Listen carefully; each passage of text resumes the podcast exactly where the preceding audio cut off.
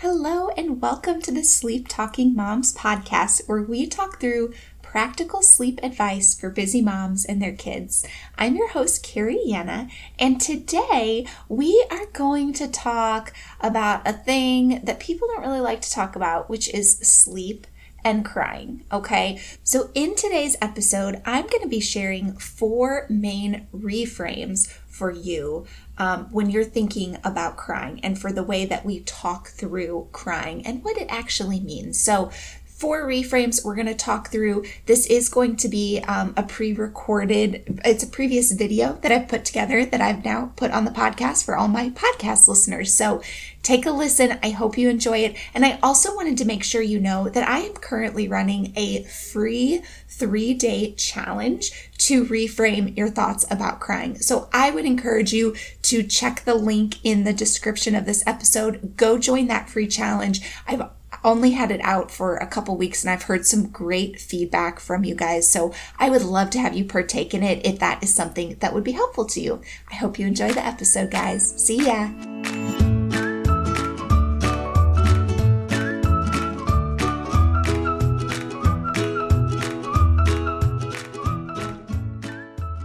Let's talk about the elephant in the room crying, okay? I can guess that if you have been putting off the sleep coaching process, um, you've been putting off getting better sleep for your child, better sleep for you and your family, that crying is probably at the top of your reasons why you've been putting it off. And that's normal. But I want to talk you through some of those feelings you have about crying and help you reframe your thoughts about crying. Because here's the thing, guys crying is simply a messenger. Crying is not good. Crying is not bad. It is a neutral messenger that is simply your child expressing themselves to you. And so let's dig in and talk a little more about this. So, first off, when we're talking about sleep coaching, sleep training, why does crying always come up? Well, because when we sleep train, we are changing certain habits, okay? Maybe your child is used to you holding them while they fall asleep. And so with sleep training, we're looking at laying them down while they're still awake. That is going to be a big habit change, right? Or maybe your child is used to co sleeping with you in your bed and you want to get them in their crib. That is also going to be a big change. So anytime that we are changing habits, we can expect that our children are going to have some feelings about that. They may be frustrated, they may be extra tired because we're having them do something around sleep in a different way. They may be struggling with the change, and crying is going to be their main way to express that because they are younger, because they do use crying as their main form of communication. So, this is the first big reframe that I want us to wrap our heads around. Crying is not good or bad. We can't put it into these neat little categories, okay? Crying is simply a messenger, and it is how your child is expressing to you their feelings, okay? So, let's first grab onto that. Crying is my child's way of letting me know how they feel about this new situation. Now, from there, we make the leap to, well, I don't want my child to feel unhappy or frustrated or to struggle. I want them to be happy all the time and never have negative emotions. And as I'm saying that, you're probably realizing, okay, yes, that may be what I'm thinking, but I realize now that that is not real life and that is also not the way to set them up for success in the future. So, the second big reframe that we need to do is recognizing that our job as parents is not to keep our child happy 100% of the time or to keep them content and comfortable 100% of the time. That is not our job as parents. Our kids will naturally go through stages where they are unhappy, where they maybe feel sad or uncomfortable or frustrated.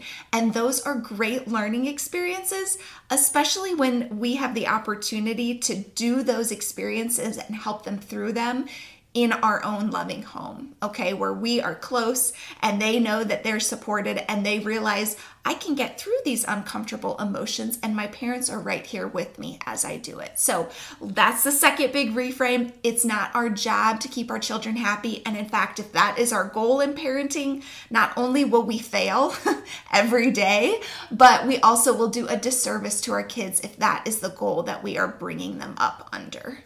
The third big reframe that I want to talk you through has to do more specifically with sleep training. So, we know that yes, your child will cry during the sleep training process. That's just how it goes. Unless you have some magical unicorn baby who doesn't, you're very lucky. But most kids are going to cry when you introduce them to a new situation, when you teach them to do something new, and they struggle with it. Okay, that is just a part of life.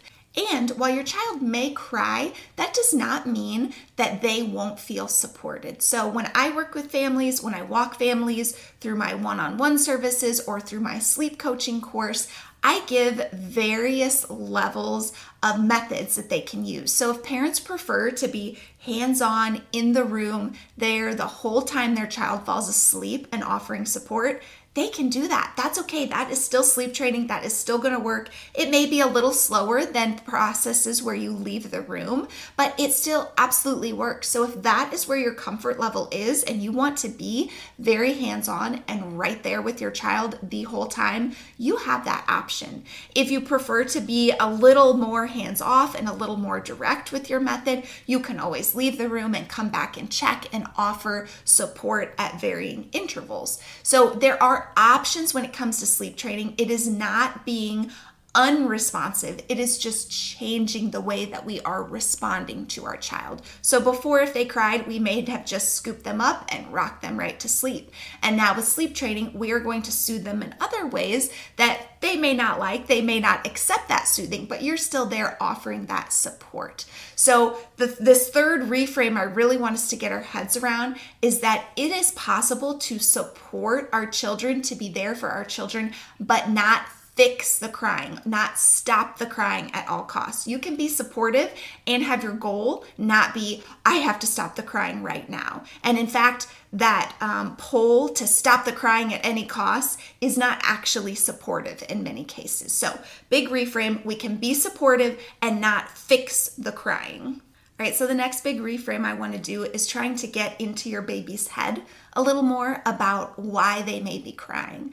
Um, because a lot of times we associate our own emotional baggage and we project that onto them. So we hear our child cry and we think, oh no, she's so sad. Oh no. Or, oh no, he feels abandoned. He thinks I've left him forever. Or, oh no, she is crying because she hates me. She thinks I don't love her anymore. Um, and so we kind of project that onto them when really we need to take our own emotions out out of the equation. And maybe they're saying, hey, I'm frustrated. I don't I don't know how to do this. I'm really frustrated right now. Or hey, what's going on? This isn't how we do the whole sleep thing. This isn't what we normally do. I'm not sure what's going on and I'm confused about it. They could be saying, "Hey, I'm struggling to fall asleep. This is new. I don't know how to do this." Or maybe even saying, "I'm tired" because when you're putting them down, they should be tired and ready to sleep. So, "I'm tired. I want to go to sleep. I'm not sure what's going on or how to do this myself." And then this is our reminder again that them to feel those things, to feel frustrated, to struggle, to be tired, to have an issue with this new routine. Those are all normal things for them to feel. They're allowed to feel that, and we don't have to feel this need to fix it.